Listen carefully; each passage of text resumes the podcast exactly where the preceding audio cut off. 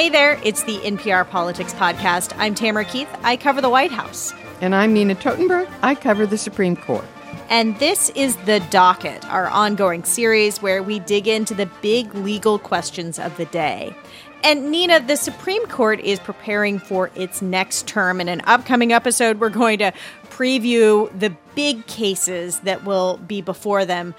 But right now, we are going to set the stage for maybe the biggest and this involves abortion. This will be the first time an abortion case will be ruled on by the new conservative supermajority on the court. And that has a lot of people wondering about the future of Roe v. Wade, the famous case that legalized abortion in the United States and became a, a super precedent. Right, Tam. This case comes from Mississippi, which has enacted a law that bans any abortions after 15 weeks, and that puts it directly in conflict with the Supreme Court's precedent in Roe and subsequent precedents, which say that a woman is entitled to terminate a pregnancy as long as the fetus is not viable, and that is generally 22 to 24 weeks. You know, it has been nearly a half century since the Supreme Court legalized abortion. That means there is an entire generation, more than a generation, who doesn't know what life was like without legal abortion in the United States. So, Nina, can you take us back to those years leading up to Roe v. Wade? Well, you know, interestingly, abortion was not made illegal until the late 1800s. But by the 1960s, abortion, like childbirth, was really a very safe procedure when performed by a doctor, and women were entering the workforce in large numbers. And to have a child out of wedlock was to make working not only far more difficult, but it was like putting a scarlet letter on your back. It was scandalous. As a result, illegal abortion was becoming a public health problem. The numbers of women who had illegal abortions each year ranged from 200,000 to over a million. I know that's a wide estimate. In 1973, NPR spoke to one of those women who had an illegal abortion. She didn't want her name used. I was very ashamed, but now I see that I was ashamed for many reasons more than just the things that I had done. In other words, I think I was ashamed because I had nobody to help me. When you have an illegal abortion, all the institutions and all the people which normally support you through a crisis disappear into the mist. And uh, I think this is one of the most damaging things about it because when you make that decision, you are probably as lonely as you and alone as you will ever be in your whole life. That is a devastating story and and not an uncommon one at the time. That's right, Tam. And to talk about how the Roe case came to be at the Supreme Court, I talked to somebody who was actually there at the time. Hi, I'm George Frampton. I was a law clerk for Justice Harry Blackmun at the time that the Roe v. Wade case was argued and decided. At the time, if you were a young woman who lived in a college dormitory, you were likely to see one or more women carried out of your dorm hemorrhaging from a botched illegal abortion. Those abortions either had to be obtained undercover if you had a sympathetic doctor, you were wealthy enough, or more likely, illegally in back rooms by abortion, often by abortion quacks, crude tools, no hygiene. Uh, by the early mid 60s, thousands of women in large cities were coming into hospitals bleeding, risk of their lives, often maimed. The best way I can describe it would be the equivalent of having a hot poker uh, stuck up into your uterus and scraping the walls with that. It was excruciatingly painful. The, the attendant that was there held me down on the table. I must say, he worked on me more as though I were literally a piece of meat. And I don't mean that to be vindictive, but that was the way the relationship was. And as a result, in the mid 60s, a reform movement had started, begun to decriminalize abortion, treat it like a, a normal medical decision between a woman and her doctor. Mr. Chief Justice, and may it please the court. We are once again before this court to ask relief against the continued enforcement of the Texas abortion statute. So, Nina, I am guessing that because this is the way things work in this country, there was like a patchwork of state laws uh, with different different rules and, and different approaches that came to the Supreme Court. Correct. The American Law Institute, a highly respected group of lawyers, judges, and scholars, published a model abortion reform law supported by the American Medical Association, and many states began loosening the restrictions on abortion. Four states legalized it, and a dozen or so other adopted some form of the model law, which permitted abortion in cases of rape or incest, fetal abnormality, and to save the life or health of the mother. Most of the laws followed the ALI recommendations, but by the 1970s, when nearly half the states had adopted reform laws, there was a small backlash. Still, as George Frampton observes, when this came to the court, it wasn't a big political or ideological issue at all. That seems sort of surprising. I mean, given where we are politically right now, wow. In fact, you know, the justices of the Supreme Court back then were mainly conservative establishment figures.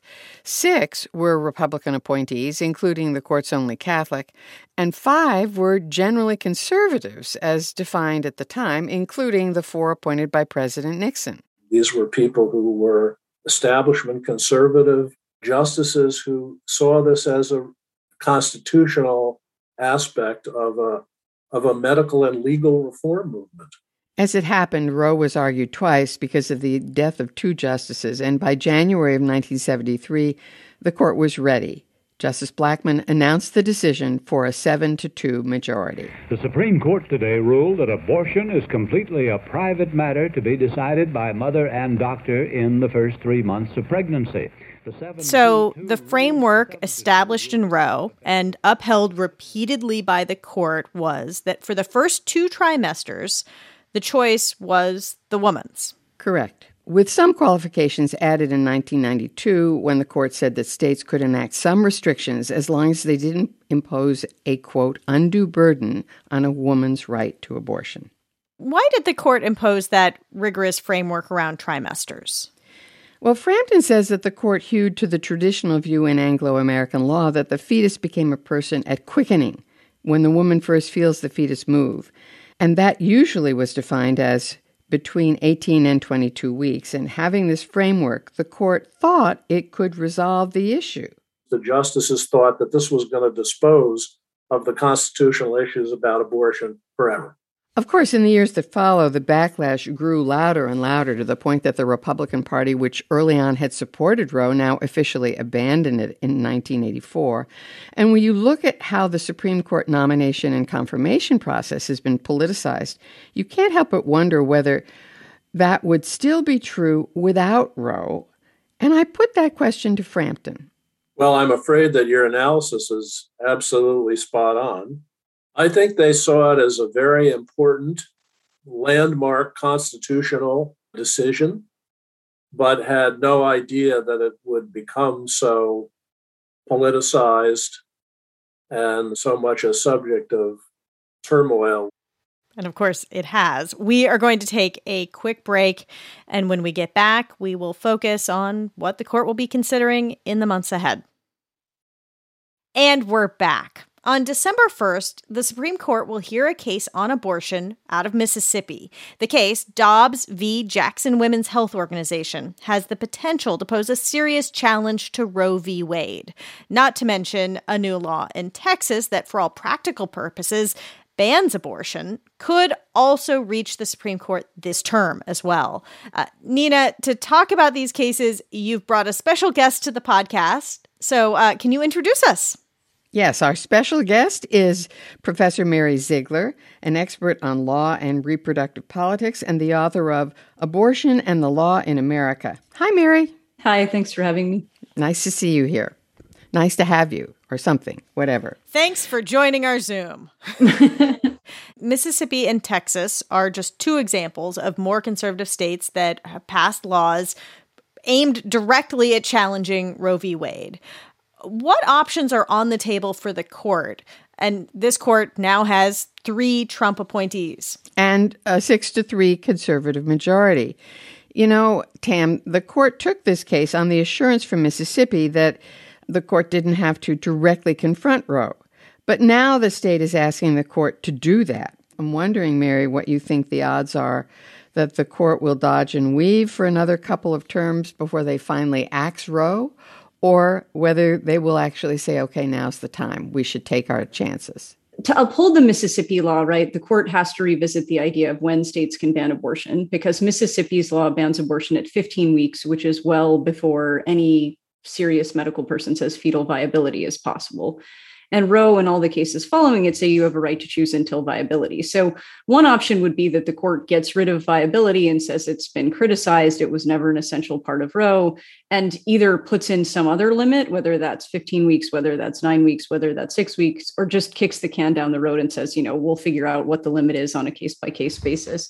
It's quite likely if the court is going to bob and weave for a little while that we're going to see uh, the court sort of making the case to the public that Roe should go so that when we do get to the point where the court puts the final nail in the coffin in 2023 or 2024 there's been some kind of um, you know groundwork laid or tensions minimized um, the only reason I think that's still on the table is we've seen the justices doing a kind of damage control tour already, right? I mean, Amy Coney Barrett and Clarence Thomas and Stephen Breyer in different ways saying, you know, we're not partisan hacks, right? So there's an awareness that people are watching and there's anxiety about that.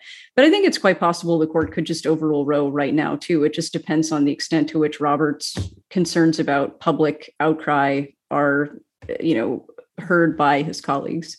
Chief Justice Roberts, in his confirmation hearing in 2005, said that uh, Roe was a settled precedent. And then all of the Trump nominees, for example, acknowledged that in some way or other. In fact, Justice Kavanaugh said it was a super precedent. Very, very firmly said it was a super precedent, Mary. But does that mean anything? I mean, no, right? Um, because one of the things that you see playing out in the briefs that have already been submitted in the Dobbs case is that there's an entire social movement debate about what we mean when we say precedent and what we mean when we say settled. And so when Kavanaugh says super precedent, he means, you know, the court has weighed in on it more than once. I, am sure Roberts may actually think Roe is settled because he's not as likely to overturn Roe immediately or potentially ever. But I think there's lots of room for fudging this because often when the anti abortion movement talks about Roe, they say Roe is not settled law, by which they mean it's politically divisive, by which they mean people should know they can't rely on it because the Supreme Court's flirting with overruling it, by which they mean lower courts don't know how to apply it consistently and the Supreme Court tinkers with it. So there's always room to maneuver if you want to overrule Roe, even if you said something that sort of sounds like Roe is good precedent um, there's always a way to say that what you didn't mean was that it will be kept. And I, I would expect to see at least some of the court's conservatives make that move. This is a question I've long wanted to ask. In most of the Western world, anyway, abortion is legal, but for a somewhat shorter time 12 to 18 weeks, depending on the country, and it's not particularly controversial. Why is it not controversial in those countries? Well, I think there are probably two things that are different. Um, one is that some, not all, but many of those countries uh, reached a settlement through democratic means, right? In, in Ireland, um, there was actually a, a, referendum that was put to the people. And so, whatever settlement was reached in those countries was more likely to reflect what the median voter thought, which is not something we have in the United States, really anywhere um, in pro choice or pro life states. And secondly, in those most of those countries, there's public health insurance available to everyone, so that it's it's realistic to have people be forced to seek abortions in the first whatever 12 15 18 weeks um, and actually be able to get the procedure done by then whereas in the united states there's no such health insurance and then i think finally there are a lot of people in the united states who have a stake in our polarized politics right it's a way to raise money it's a way to get people out to the polls and so it, it's striking how little our politics resemble our polling when it comes to what people actually would like. Mary, you raised the potential that Roe could be gone. Mm-hmm. What does post Roe America look like? Well, in the short term, what we would expect to see is a sharpening of the differences we already see between states. There are already huge disparities in the law on abortion and access to abortion, depending on where you live, with much less access in swaths of the South and Midwest we would expect to see states that already limit abortion banning it and um, imposing pretty serious prison terms. We would expect to see there being kind of abortion battleground states, the usual suspects, places like Florida or Pennsylvania, where we wouldn't know ahead of time what the rules were. And we would expect to see um, the more progressive states probably implementing policies to make it easier for people from out of state to seek abortion there In the longer term, though, uh, the anti abortion movement is not going to be satisfied with reversing Roe. Uh, we've already seen in the Mississippi case anti abortion lawyers asking the court to recognize the personhood of a fetus or unborn child under the 14th Amendment, which would make abortion unconstitutional everywhere and make it illegal in places like New York and California as much as in places like Alabama. So even if the Supreme Court isn't going to be open to that argument immediately, we should expect uh, to see anti abortion groups pressing it in the years to come. Mary Ziegler, author of Abortion and Law in America. Thank you so much for joining us on the Politics Podcast. Yeah, my pleasure. Thanks for having me. All right, that is a wrap for today. We will have a full look at the Supreme Court term in an upcoming episode, so keep an eye out for that. I'm Tamara Keith. I cover the White House. I'm Nina Totenberg. I cover the Supreme Court. And thank you for listening to the NPR Politics Podcast.